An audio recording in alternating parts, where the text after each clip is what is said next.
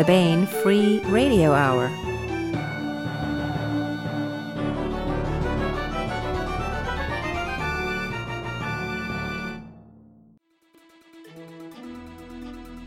On the podcast, large burning thing sighted at the center of the inner solar system turns out to be self-sustaining natural phenomenon and not a one-off after all. Trails of Evil and Rails of Fury. Plus, we continue with the complete audiobook serialization of David Drake's The Sea Without a Shore. All right now.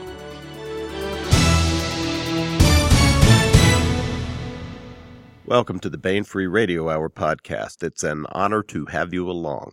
I'm Baen editor Tony Daniel. This time we have an interview with Dr. Travis S. Taylor. Travis talks about his new book in the Tau Ceti Agenda series, Kill Before Dying. This is the sequel to Trail of Evil and is a great book if you like spaceship battles, incredibly cool cutting edge speculation, and humans working their way out of tight situations through competence and courage. If you don't like those, then probably won't like the book. And we also continue with the complete audiobook serialization of The Sea Without a Shore by David Drake. Now here's the news.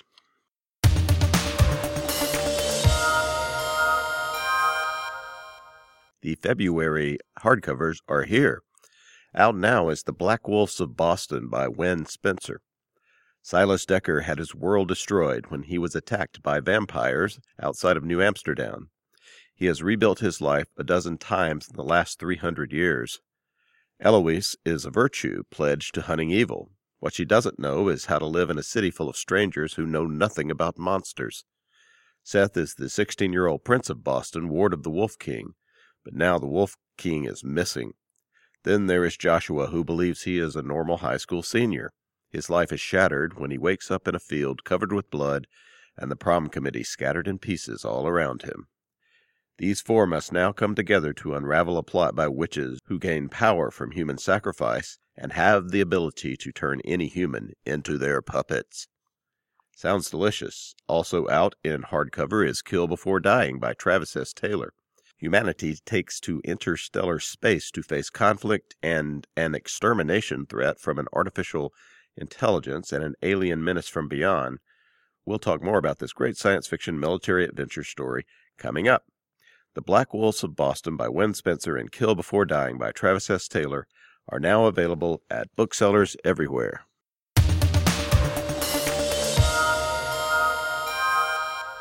Want to welcome Dr. Travis S. Taylor to the podcast. Hello, Travis. Hi, how's it going? Pretty good. Uh, Dr. Travis S. Taylor was the co creator and star of the National Geographic Channel's hit series Rocket City Rednecks and the Weather Channel's Three Scientists Walk Into a Bar series recently.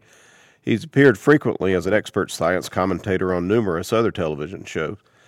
Travis is a physicist who has worked on various programs for the Department of Defense and NASA for the past 20 years. His expertise includes advanced propulsion concepts, very large space telescopes, space based beamed energy systems, future combat tech, and, and next generation space loss concepts, and, uh, and knowing a lot about quantum physics also.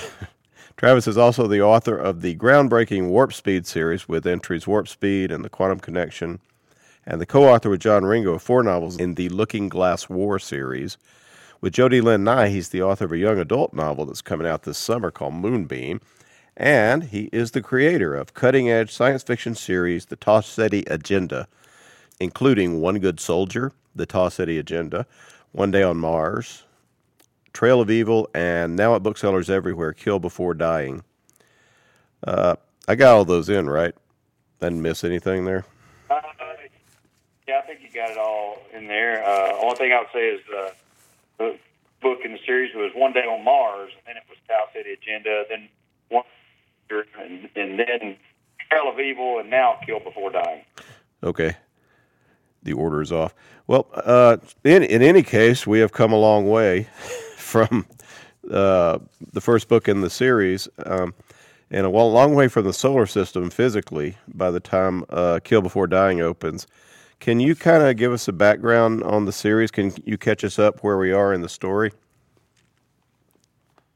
Right. So uh, in in the first book, uh, One Day on Mars, uh, this is about two three hundred years into the future, and uh, it's the it's the United States of the solar system or the Sol system. Sol is the name of our sun. And Mars decides to secede from the Union on that day. And uh, a senator from Mississippi uh, just happens to be there on Mars and gets caught up in it. Turns out he's a, a former Marine, and he and his family are kept or are caught up in the fight in the war, the start of a civil war. And uh, it turns out there's no such thing as a former Marine, as any good Marine will tell you. and and uh, he fights his family to safety and and gets caught up in the whole thing and and and eventually gets uh, wrapped up in much more intrigue throughout the uh, rest of the series, and his entire family does, and, and, and the rest of the cast. Where it turns out there's this uh, terrorist sort of or, or, or rebel that's causing all of this in the background, and through each book they get a little closer and closer to her. And I, I don't know how many spoilers we want to give on that, but let's just say that this main terrorist is uh, very closely linked to our main character family of uh, Alexander Moore, his wife Sierra Moore, and their daughter Deanna Moore. And so by the end of book three, you think the war is mostly over and uh, they've killed all the, the the rebels and they've mopped it up in the United uh, States of the solar system and the, few colonies. There's one out at Tau Ceti, and uh, which is the first one of the first colonies to secede from the Union. Uh, and and then there's one at a couple other places like in Wolf three five nine, a couple other places like that. And you uh, you think it's all wrapped up, but you find at the beginning of Trail of Evil that this war was just a, uh, a part of a plan to prepare my, mankind for something much more, much more sinister, and that the uh, this this terrorist that had all this was leading us along a trail of evil through history uh, to be prepared for what was really coming, which was an alien invasion, the likes of which uh, even John Ringo uh, doesn't write about. well, they seem pretty nasty. Um, but tell us a little bit more about Moore, Andrew Moore, as a as a man. You he's been your main character. He's heroic. He's got an iron will, um, and you took the title. Alexander Moore. Alexander Moore. I'm sorry. Uh, it, you took the title from the book from something he says. Uh, actually, the title to uh, you talking about the title "Kill Before Dying." Yeah, yeah. Yeah, well, no, it's not something Alexander says. It's a conversation. So Alexander is after he he becomes the leader of of the United States during the Civil War. Once the Civil War is over, he's no longer the leader, uh, meaning he's no longer president. But he he was a a Marine, and he's got to finish this fight, and he's so closely linked to it, and so is his family that he takes on a commission as a uh, uh, a full up uh, commander of the of the defense forces uh, general, and next the stars to find this follow this trail of evil, and then to be the first line against this alien invasion. Well, and in in the end of Trail of Evil, and I don't want to give too much of it away, but uh, Deanna Moore is. And one of the other main characters that throughout the series is uh, a super awesome fighter mecha jock named uh, uh, is Commander or cap- at this point he's captain already, Captain Jack uh, Death Ray. And uh, Death Ray and Deanna get so wrapped up in the conflict that happens in Trail of Evil that uh, that they're hurt really bad, both physically and emotionally and Death Ray makes the statement at the end that they don't have time to die because they got pulled by some of these aliens, and he uses some, uh, uh, uh, you know, very graphic language to describe them. That they plan to. There's a whole bunch of these aliens that they have to kill before dying. Oh, so it's Death Ray that that says it. Yeah. yeah. He's a great character. He's he's also found in in this book. Um, so, well, tell us a little bit about more, uh, more. Tell us a little bit more about Alexander. Um, he's really developed. Um, I mean, he he was a politician when he began, but he's become uh, a bit of a you know a great man of human history at this point, right? Right. Well, you don't realize uh, in the first book uh, all of the details in the background about Alexander Moore. Uh, you know, they're from Mississippi, and he's married to a, a Martian, and of course, by Martian, this is a human that was born on Mars, and uh, and they have a daughter, and you only know that he was a Marine during uh, the beginning of the uh, first sort of separatist movement on Mars, say 30, 40, 50 years before he was a senator. And and, it, and apparently he went through some really bad stuff. And this evil terrorist person who was leading this actually physically tortured him uh, in torture camps during the background to all of this. And this happened 30, 40 years before the books. And so you get the impression that Alexander Moore was really tough in his day. And then you realize he, or he's there as a politician. When it's time to not be the politician and be the, the super awesome badass to protect his family, he comes back to being there's no such thing as a former Marine, and he starts kicking butt. And then, as he evolves in the second book, you, you begin to get more and more about his background history, and you realize that he was an awesome soldier then, and he gets put into situations, even as a politician, where he has to stand up and fight for his life, and indeed fight for his family's safety. Uh, and and each time he does so, he does it like nobody but Alexander Moore could. And, and he evolved on into this new series you know, he starts out, you know, he's General Moore now and not the politician Moore. And anytime there's a problem, his troops are getting overrun, his daughter's trapped uh, in a bad situation. The, there's there needs to be some snowflake to create an avalanche that turns the tide of a battle. Alexander wades in where God's fear to tread and turns the tides of the battle. And uh, he he really is uh, that soldier of history, that man of history who is who, without Alexander Moore, it's likely that uh, humanity is going to get wiped out by this uh, oncoming alien invasion. So I take it that you you sort of, at least in the book, subscribe to the uh, the great man theory of of history to some extent. Yeah, well, I mean, you can go back and uh, look throughout history and find you know great men that uh, history wouldn't have necessarily been able to be turn out the way it that particular great men, whether they were great men of intelligence, great men of physical capabilities, great men of strategy, uh, you know, whatever that is, great men that could in, endure things.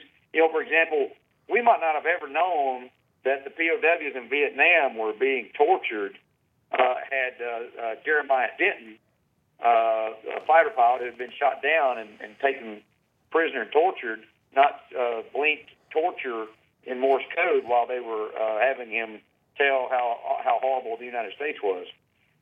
And you know, I sort of uh, I met Jeremiah Denton. He became a senator of Alabama when I was a kid. Yeah, and uh, he was one of my heroes. He was one of my heroes. And so Alexander Moore is kind of based loosely on uh, Jeremiah Denton. Aha, I can see that. He was um, he was actually a, a deacon in my church when I was in college, so I met him a couple of times. That was before. That was when he was a, uh, I believe, a representative at first. Anyway, but uh, yeah. Yeah, he was first, and then he was a senator. Yeah. So speaking of uh, Alexander Moore's family, uh, he has a daughter, Deanna, who is a kick-ass mecha-using Marine. Um, can you tell us about Dee and maybe go into some of the technical capabilities of that armor she uses as well? Dee starts out as uh, she's about almost, if I remember right, about eight years old in the first book, and they're on Mars and and they're going through all this, you know, stuff's happening, and at the end of the at the book, uh, one of the last things that you one of the last scenes in the book is uh, um, Alexander Moore is putting his daughter to bed, you know, reads reads her a story, or, or and, and she's like, "Well, Daddy, when I grow up, I want to be just like you." And he's like, "Really? You want to be a politician?" And she's like, "Ooh, yuck! No, I want to be a kick-ass Marine."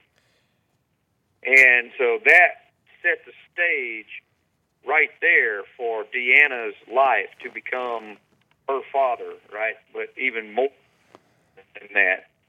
And uh, so, in, as each book is about six years apart, and so by the time we get to uh, Trail of Evil and then now Kill Before Dying, uh, Deanna is a, a full up adult. She is now um, Major Moore, and uh, as her father once had been back during the uh, what we call the Martian desert, he was being tortured, uh, as I mentioned earlier. And so now she's at the pinnacle of her, you know, young first career as a Marine fighter, me- uh, mecha fighter pilot. And so she flies these awesome um, FM 12 uh, Marine fighting mecha, and then the later books they becomes the FM uh, 14Xs, and I'll talk about that maybe.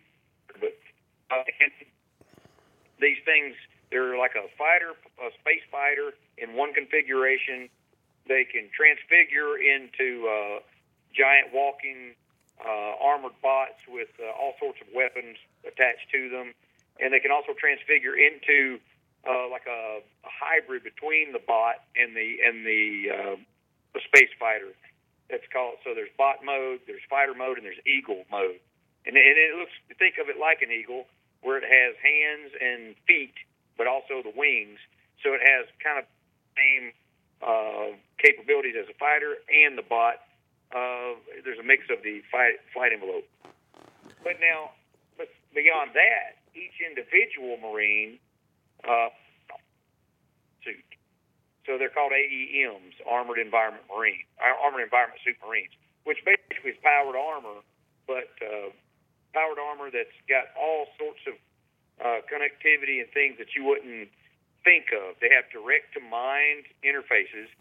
Uh, you think about it now, we're right at the cutting edge of technology where uh, we have people in wheelchairs or amputees that have uh, that can control with a special cap that they wear with special sensors.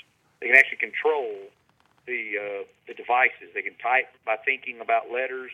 They can actually cause their fingers to wiggle on their robotic hands by thinking about it once they train themselves and and the computer system.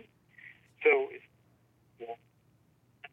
interface is the norm, and it'll be like the smartphone for everybody. You know, instead of having a tactile interface, we have a screen and buttons to push. It's all inside your mind. It goes directly to your thought process. Your heads-up display is in front of your your eyes, where only you can see, and you can hear the interface.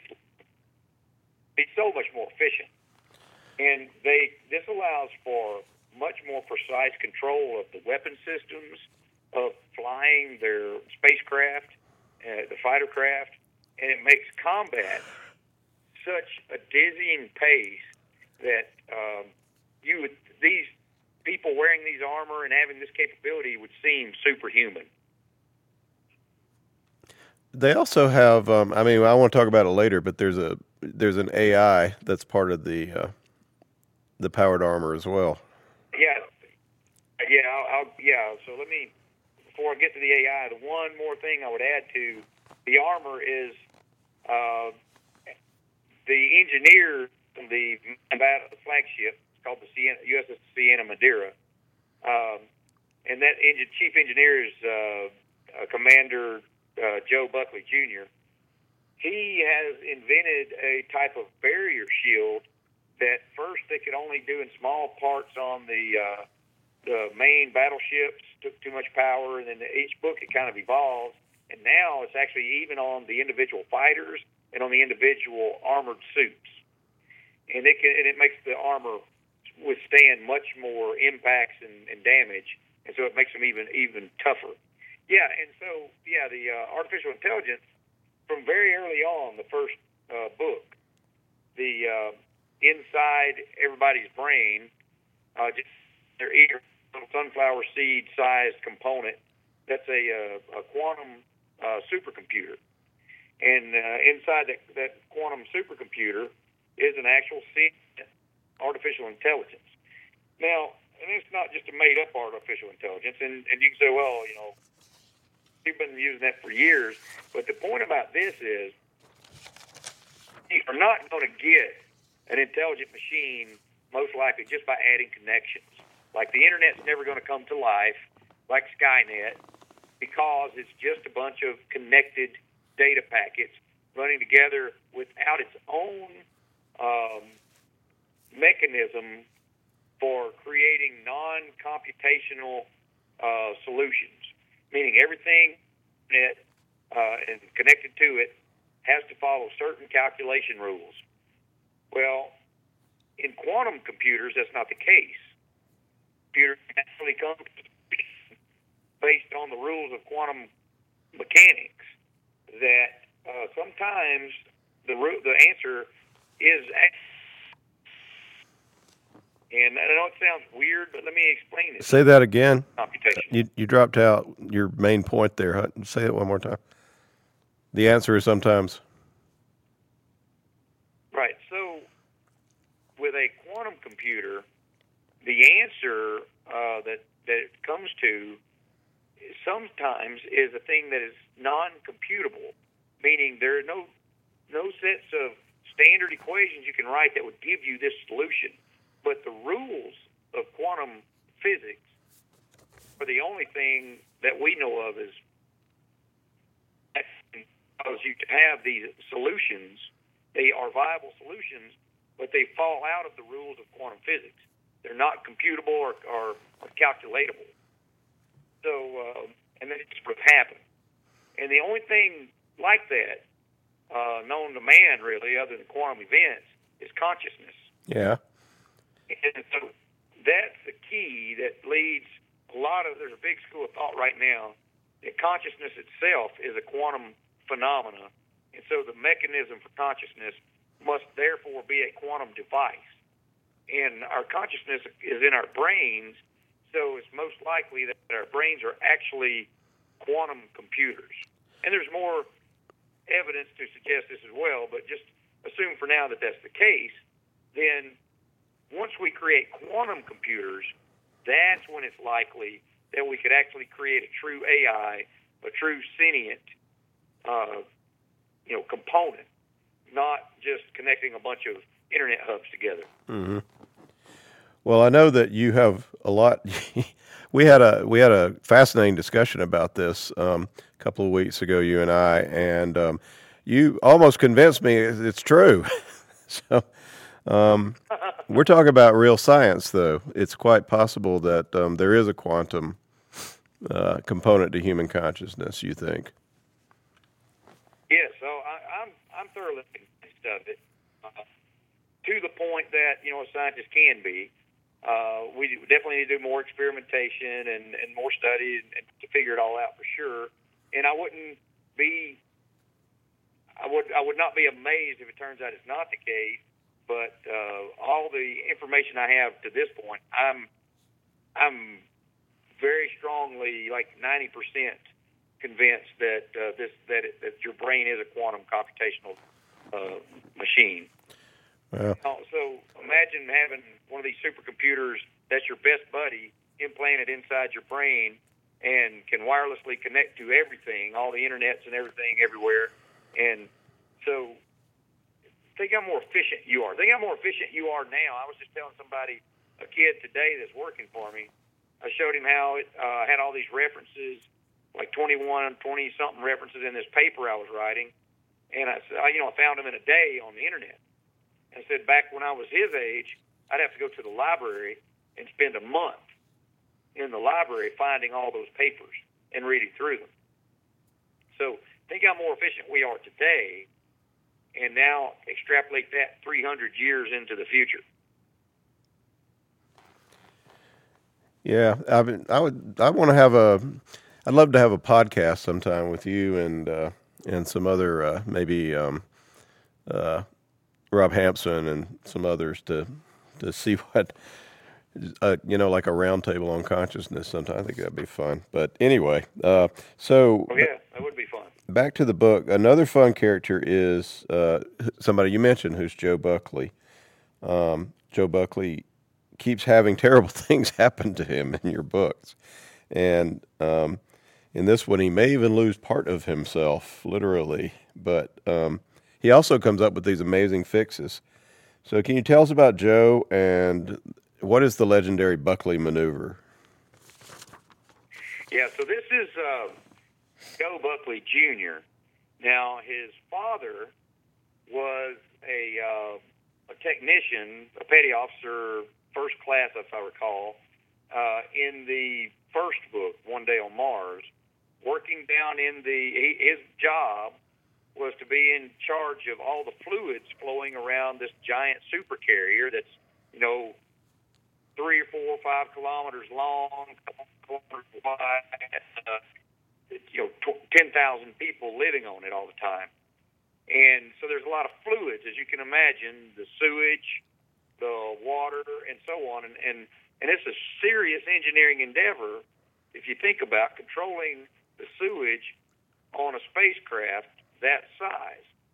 Now, with that many people on it, I mean, it cost us, you know, uh, tens of millions of, uh, of, I mean, billions of dollars to create over time, over the life cycle of the International Space Station, to have figured out a way to handle the sewage.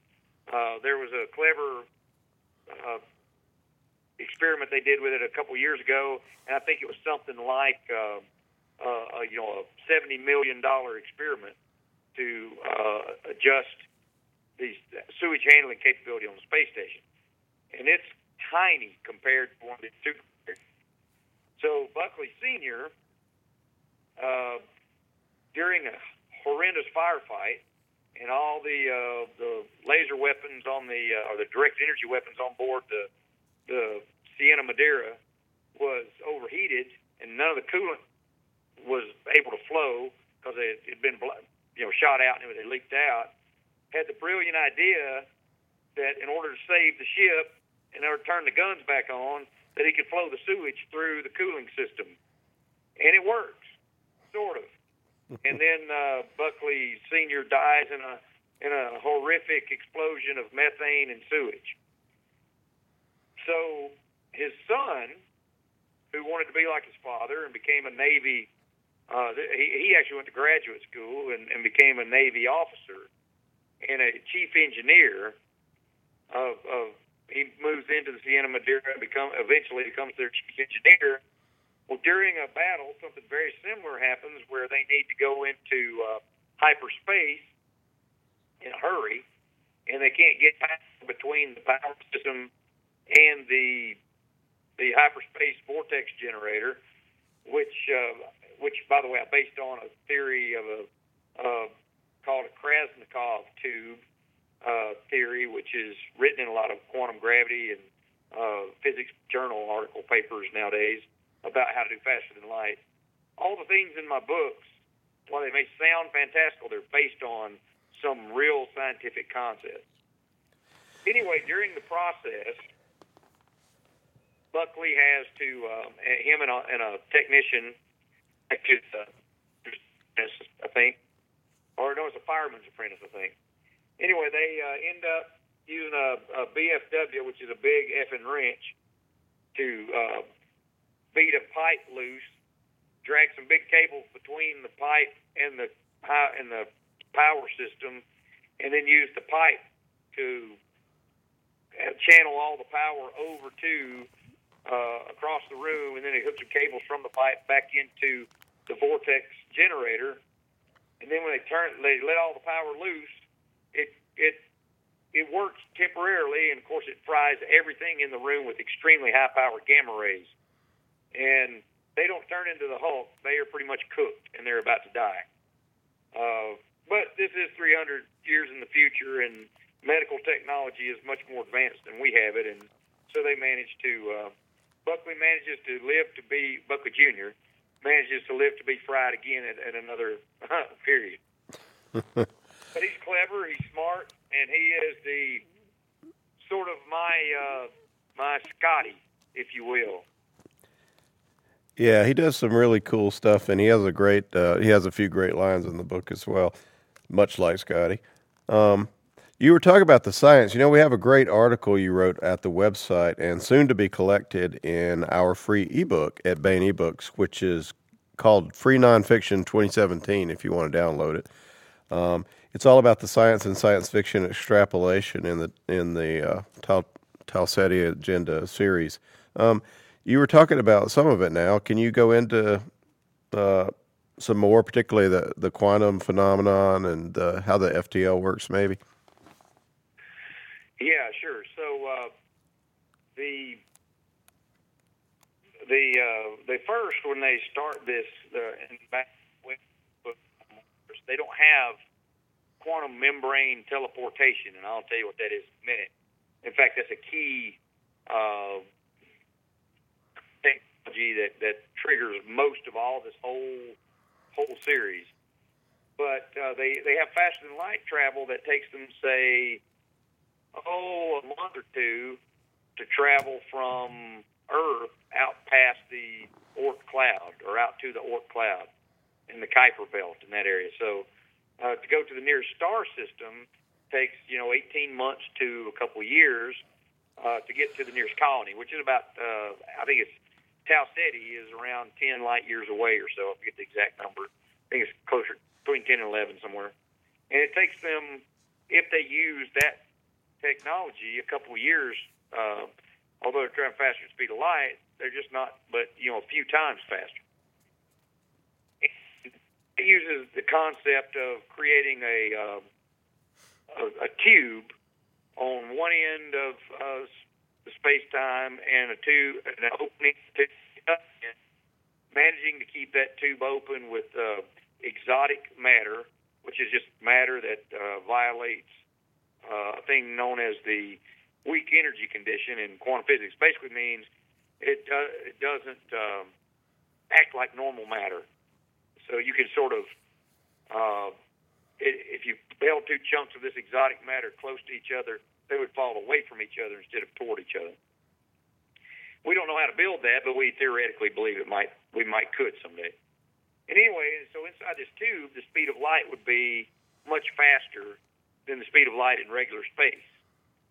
So then you could travel faster without having the problem of special relativity uh, come into play.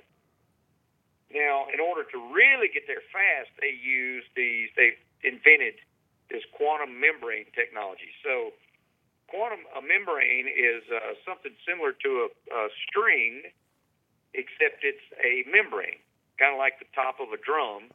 The snare of a snare drum, that tight material, that's a membrane. And you can imagine that each sort of phenomenology or plane of existence or energy phenomena in our universe is one of these membranes. And so space and time could be represented as this membrane. And if you connect quantum phenomena uh, from one place to another, then you could uh, they're all there and keep them connected. Then things can happen between them instantaneously, no matter how far away they are. This is Einstein's spooky action at a distance. So there's a quantum membrane uh, teleporter that you, you have on one end, and then you use your your faster than light travel capability to take a, the other piece of it as far away as you can. Then what you do you can instantaneously teleport between these two two components. Now, in the second book, they develop a way to sling forward uh, from a quantum teleportation pad uh, out, you know, a light year or two, and then you're still connected. So you have sort of a portable uh, quantum teleportation pad with you. You sling it forward and then to get back, you snap back. Basically imagine it like you stretch a rubber band out, and then when you let it go, it pulls you, it yanks you back. And that's the sling forward and snap back algorithms that I talk about.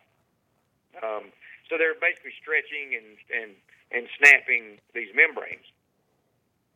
So eventually, as the technology gets better and better, they uh, figure out how to use that to travel faster than using the hyperspace systems by slinging forward and then stopping and then slinging forward again and slinging forward. And, and once you've ever been anywhere with these quantum teleportation pads, that coordinate system is then connected to that teleportation system, and you can go back to that. It becomes a hub, sort of like an internet hub. You can bounce to it whenever you want to.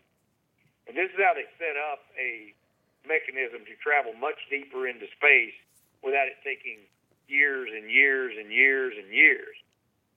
And then in Trail of Evil, they actually find some of these that are extremely, extremely far uh, away from where we thought mankind had been and I don't want to give too much of that away because that's kind of a fun hidden story. But um, the bad guys had, had placed them, or the actual the bad guy who was really sort of a good guy, setting humanity up for this invasion, was setting these nuggets uh, of technology out through uh, the local, feeding us toward the invasion, so we could greet the invasion before it gets to actual our home world. Well, let's um let's talk about where we open with um with um Kill Before Dying. So Alexander Moore has is meeting an alien commander, at least meeting by a quantum communication, who um, just kind of set up the book. Who gives Moore a job for humanity in fighting this this menace? Are they called the Chiata? Uh, yeah, the Keyada. Keyada. Like uh, pronounced pronounced K E Y uh, A T A. Keyada.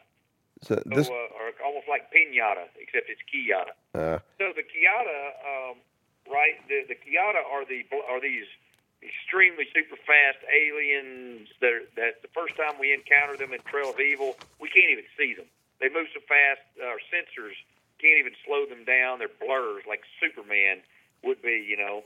Uh, and they also have these uh, tendril-like, uh, uh, spear-headed ten- tendrils that shoot out from them and capture their prey uh, or kill their prey, wrap them up, entangle them, slow them down, whatever. They have uh, shields and weapon systems, but what they don't have is the quantum teleportation technology. They have standard hyperdrive kinds of systems, the, like the Vortex tube I'm talking about, but they're much faster than ours but nowhere near as fast as the quantum membrane teleportation. That's our only saving grace, our only force multiplier. But at the beginning of Kill Before Dying, uh, at the end of the previous book, we had gone and had our first engagement with Keyada, and the Keyada kicked our ass. So we're uh, we come back and we lick our wound, some allies, uh, which I won't go into yet because it'll give a bunch of things away, uh, managed to link us to this alien race that is in the Keyada for millennia. And they tell us that there is a star system not too awful far from where humanity was, is able to reach, uh, something like 700 light years from Earth and these at this star system, the Keyada have not chewed this star system up for resources or made a habitat out of it like they usually do. There's something special about the star system that they nobody that even these advanced aliens have been around for millions of years longer than we have haven't been able to figure out what they what the deal is with the system because any time you teleport into one of these systems, you can't get out. I mean, into this system, you can't get out. So you go there, you're going to be stuck. And so the um, Alexander puts a team together of volunteers, and they go out there with uh, super carriers and fighting mecha. And of course, his daughter and Death Ray are part of the fighter team. And they get there, and Dee manages to get herself uh, shot down and is stuck on this planet. And that's where uh, a lot of mayhem ensues. Yeah. Speaking of that, so a puking death blossom, what is that? Yeah, so I've been using puking death, death blossoms for the fighting mecha uh, since the very first book, and that's uh, actually it's paying homage to an old uh, TV show called The Last Starfighter that I watched when I was a kid. There's a thing in there, uh, a maneuver called a death blossom, Mm. where a space fighter into automatic mode and spins in every direction and targets everything in his path and fires at it. But it can only handle it for so long before it would kill the occupant pilot or uh, the system overloads. Well, the uh, actual Air Force and, and Navy and Marine pilots today call going into a flat spin during combat uh, a puking death blossom because if you survive when you get out of it, you're throwing up because you're spinning so wildly that your system can't handle it and have to recover from that so quickly that if you don't, you're going to die, either crash into the ground or get shot down. So I just extrapolated this into space, like uh, with the last Starfighter, but in this case, and Death Blossom is planned. If you're in overwhelming numbers, you can put your mecha into a 360 degree random targeting spin and have your AI system uh, engage every target it can target with every weapon system you have, and it can turn the numbers game back closer to your favor. Problem is, most uh, the record, the average human can only last about 18 seconds in a puking death blossom, and uh, before they pass out, throw up, and gag and suffocate, and their suit has to bring them back. Now, uh, Death Ray has the record of something like uh, 28 seconds, if I remember right. and Deanna Moore is dead set on going to break his record. Well, she she gets her chance to try. Um, what are some other weapons in the book? Can you, uh, especially like what the Kiata's uh, blue rays? Um, you explain wh- the way it might work, and it seems super cool. Your explanation of their uh, of their evil rays. So, yeah, the Kiata have just these massive directed energy weapons that our fighter, our pilots, and our captains of our super carriers call blue beams of death from hell, or BBDs for short. But the blue beams of death from hell are so incredibly powerful that uh, you know they burst through the barriers, the Buckley barrier shield, and the hull plating, uh, armor, structural integrity fields, and they just destroy our super carriers quickly, extremely quickly. And not only that is you you can't even use things like an asteroid or something for cover because this directed energy beam can turn corners. Can do what? Big powerful blue beam, it can turn corners. Oh, okay. So um, uh, imagine this big blue energy beam that can zig and zag through space around debris until it gets to its target. And most people say, well, wait, light doesn't travel in zigs and zags, and you take a laser pointer and shine it across the sky, it goes in a straight line. Well, not necessarily. Actually, we know that gravity will actually bend the path of a light beam. Uh, this was proven. Uh, Einstein predicted it in his theory of general relativity back in uh, 1905, and in 1919, uh, it was proven by uh, astronomers went uh, to trekked out in the Antarctic during a total solar eclipse and saw that stars that were supposed to be very close to the limb of the sun were actually their position seemed to be in a different place because the gravitational pull of the sun was actually bending the light and making it look like they were somewhere else. Uh, another example of this, if, if you uh, shine a beam of, of a beam of light like a laser pointer into a swimming pool, you can see the beam bend when it hits the water and change. So if you change the density of space time or the index of refraction of space time, uh, where there's a change in it, the light bends its path. So now imagine these advanced aliens have a capability to fire a uh, beam of gravitons or some type of gravitational manipulation uh, system uh, function in front of the blue beam such that it changes the index of refraction and causes the beam to bend in the direction they need it to steer. Now, that sounds fantastical, but it's possible, and it's within the laws of physics. So imagine now you have a steerable, guidable, uh, directed energy weapon. That, that's exciting and fun. Yeah. What are um, what are some of the weapons the humans have against this this uh, scourge? Well, you know they have missiles that have uh, uh, quark-based uh, fissile material that uh, is extremely large, like bigger, much, much bigger, orders of magnitude bigger than any nuclear weapon we ever created. They have direct energy.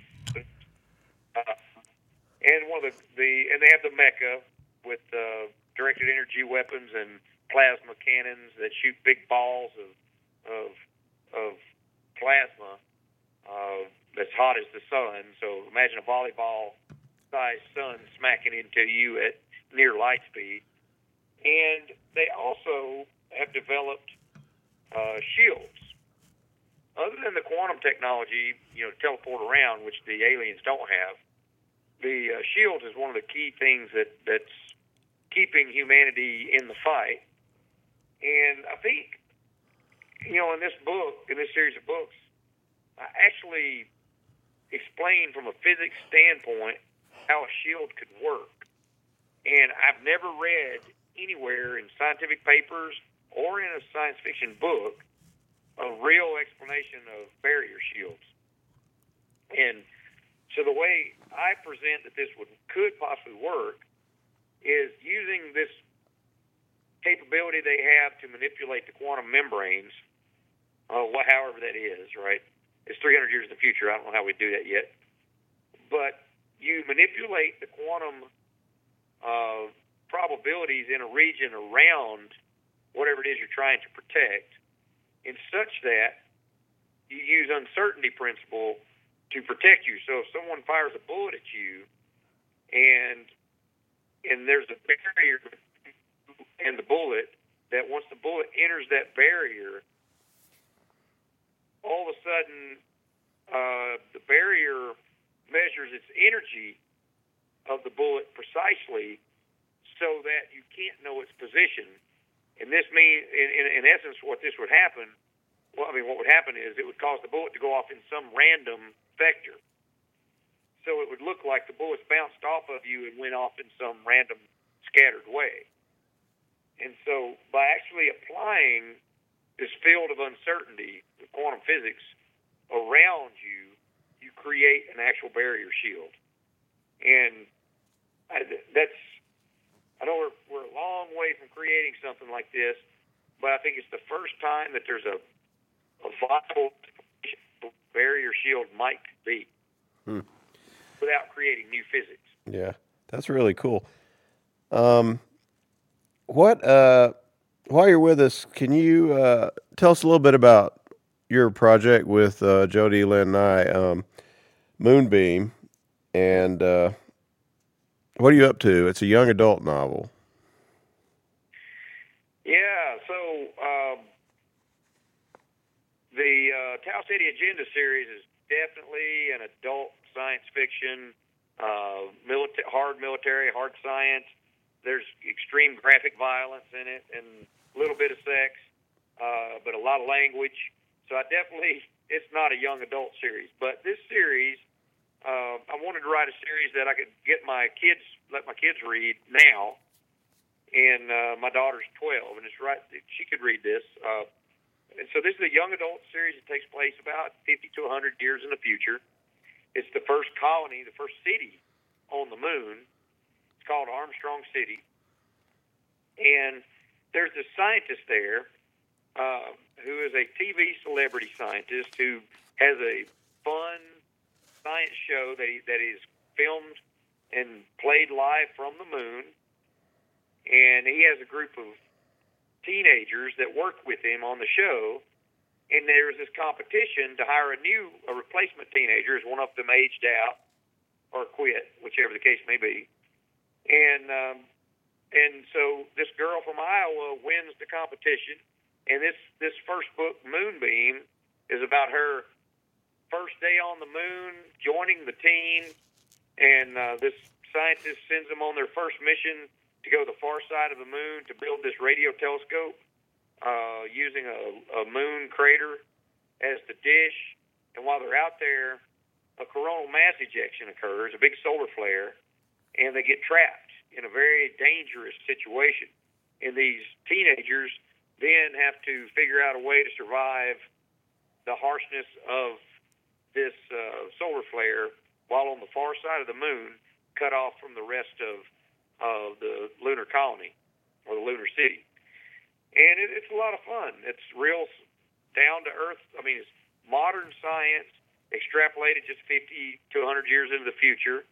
It's not aliens. It's not warp drives. It's living on the moon and and filming a TV show on the moon and doing experiments on the moon and being uh, a coming of age teenager uh, and a scientist and a and, and a mayor to a city. I mean, it's all and people on the moon, and you see what's going on. And I think it's going to be. If this one turned out really exciting, uh, I think uh, Jody and I really enjoyed doing it, and uh, we're looking forward to doing hopefully many more uh, with these characters. Do we have a name for a series? Well, right now, Jody and I call it the Moon Series.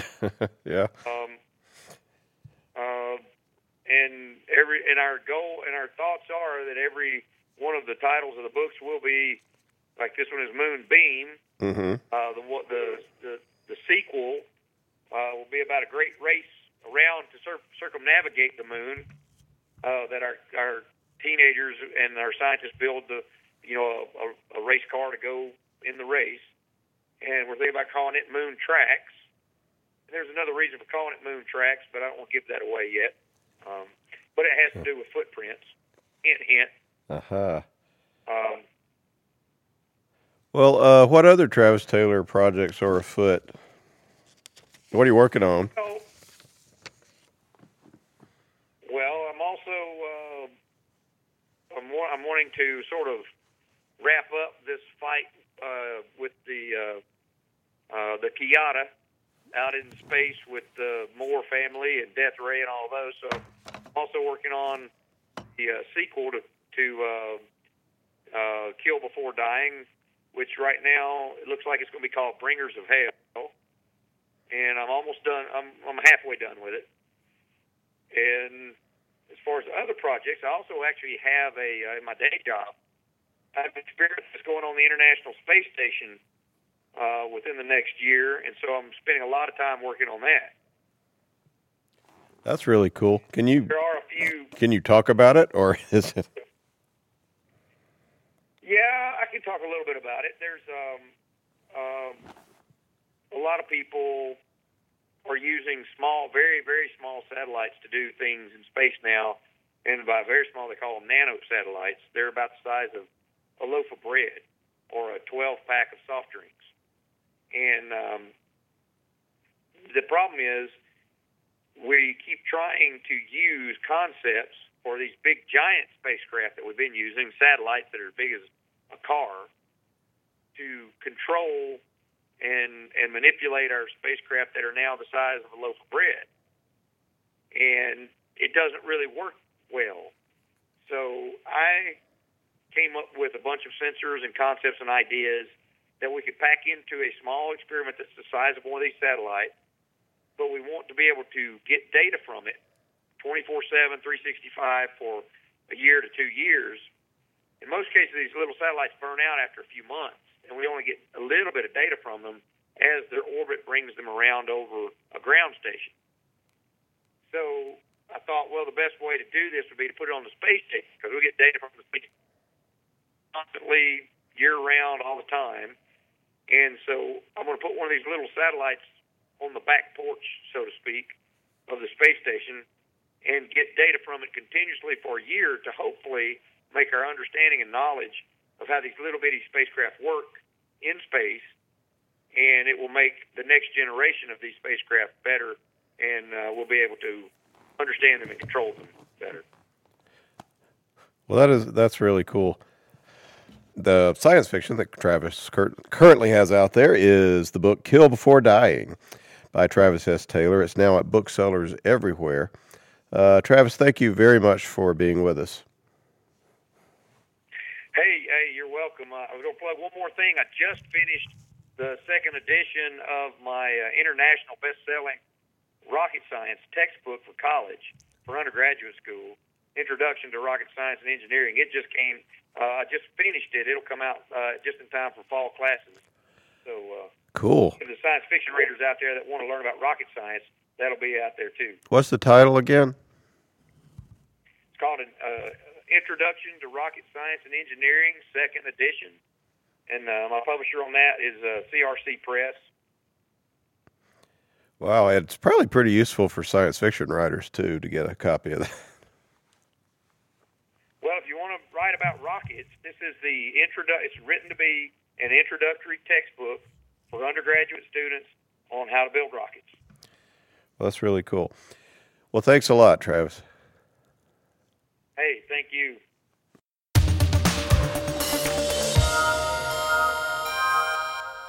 Now we continue with our complete audiobook serialization of David Drake's The Sea Without a Shore.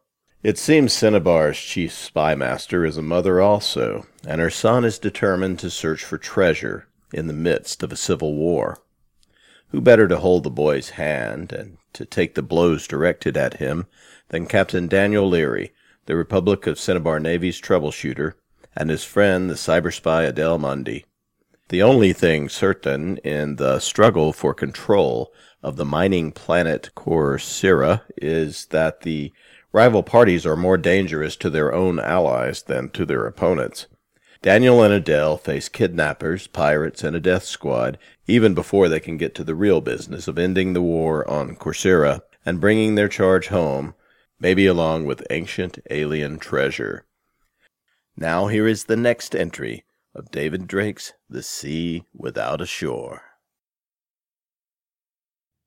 She was using light amplification with enhanced contrast rather than thermal imaging. The river Cephissus was a brown glitter curving back and forth through paddies which were a mixture of black and green. During the day, a shadow bordered the levee on the side away from the sun, but now before dawn the high earthen banks blended into the fields below. The hundred feet of channel nearest the Pantalarian lines swelled like the surface of a swamp when a bubble rises through it. The swelling burst outward. Its center dimpled down into a crater, but ripples continued to spread. The initial wave front must have been twenty feet high as it coursed across the soft ground. All it left behind was a flat of mud which continued to tremble. The river drained with a steady swiftness of sunrise, eating away the ends of the severed levees in its tumbling rush. The silt which had built the bottom of the channel a dozen feet above the plain had no mechanical strength to resist the powerful flow. The blast had homogenized all the soil in the path of the shock wave, but the sheet of water spread a luster over it. Is six all right? Vesey said. Were they clear? I didn't know what that was going to do. Adele raised her display's magnification. For a moment, she couldn't find the truck which held the command group. I didn't know what the blast was going to do either. But then she cued the console to highlight movement. There was the truck, still right side up and racing directly away from the Cephissus. Adele would have had to raise magnification further to be sure that Daniel was still in the vehicle, but for now she could assume he was safe. The truck had been a mile from the charge and inside one of the channel's slow curves. As it expanded the explosion crater, the shock wave liquefied several miles of levee. A suspension of mud and water slumped onto the plain. Instead of providing shelter, the earthen walls had almost flowed over the truck and buried it. The miners had used the same explosive that they did to shatter rock ammonium nitrate doped with fuel oil to sensitize it. They had said that it was perfectly safe, and Daniel had calmly agreed. In checking, Adele found that the farmers in the Delta used the same material as fertilizer. At some level, she seemed to have assumed that the explosion wouldn't be very impressive. The detonation of tens of tons of ammonium nitrate was impressive. In this finely divided silt, the devastation looked like the result of a meteor strike. Strong Point 3 had vanished. The earth had opened, not in a crack, but by losing cohesion. It had sucked in the troops Adele had deluded a few days earlier. She thought about the peasants Hogg had spared in the listening post. If they had gone back to the same duty, they were dead now. If not, their replacements were dead. Everyone dies, I will die. South of the Pantalarian positions, pink tubes of structural plastic rolled to the surface of the mud and rolled back under again, the linings of the dugouts of Independence forces. The troops within a mile of the explosion had been withdrawn, but Adele suspected not even the miners themselves had guessed how far the effect of the blast would travel through the rice paddies. Troops who had climbed out of their dugouts as they'd been warned to do would probably be all right. They might have been flung high in the air, but they would come down on a surface more yielding than an air cushion. Those who had remained under cover would at best have been battered against the inside of the dugouts and would probably have been buried as well. Everyone dies. Look, look, Vesey said. They did it! Captain Leary did it! Rather than try to guess what Vesey was talking about, Adele mirrored the command display on the left half of her own. Vesey was focused on Haplinger Pool, the shallow impoundment north of the town. It was the harbor for the Delta, holding at present four freighters similar to those in Brotherhood, as well as the six Pantalarian destroyers. The water had drained back from the pool, and the ships floating there had dropped into the mud, into the quicksand, more accurately. They fell so suddenly that the muck flowed into any open hatch that dove into it. Unlike water, the mud clung to surfaces, holding the vessels down and continuing to pour into their hulls.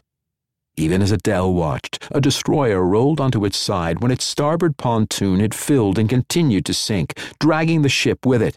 The crew must have removed access plates so that they could work on the float's interior.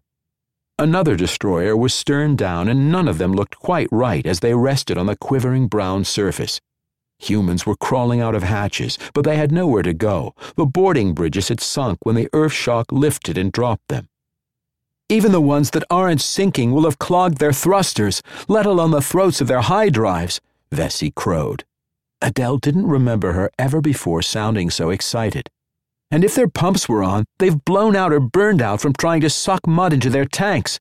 It'd take the Sissie a week to repair damage like that, and these are Pantalarians, not RCN. Then, said Adele, suddenly relaxed, it's time for me to act. She keyed two separate switches, the electronic equivalent of a caged mechanical control. There was no real likelihood that Adele would throw a switch unintentionally, but she was a librarian. She preferred not to take chances, even when they weren't really chances. Commissioner Arnault, this is Lady Mundy, she said. I am speaking on behalf of Independent Corcyra. Her words were being reproduced through the Pantalarian emergency net on every audio or text device in Haplinger. Arnault was not being given the choice of keeping this ultimatum a secret from his personnel, though he probably wouldn't realize that until after Adele was done. Independent Corcyra offers you and all personnel of the Pantalarian Expeditionary Force the opportunity to surrender on honorable terms and to be repatriated to Pantalaria, Adele said. The console speaker relayed her words to everyone aboard the Kaisha. Cory was sending an alert to Independence forces in Brotherhood, and the Freccia was lighting her thrusters. Captain Simona had brought all his personnel aboard during the night, but he had obeyed Daniel's orders not to take visible actions which could warn Arnault. You have 12 hours to accept this offer, Adele said. After that time, Independence forces will resume actions to remove the invaders from Corcyra. She paused, then said, I must warn you that the additional mines placed under Pantalarian positions have anti tamper devices. If you attempt to remove them, you will cause the loss of life which we in the Independence Coalition hope to avoid. It would be a pity to kill thousands of people, many of them civilians, on the verge of a peaceful resolution. Adele broke the signal and leaned back on the couch with her eyes closed. It was a moment before she understood that the crew of the Kaisha was cheering, cheering her and Daniel.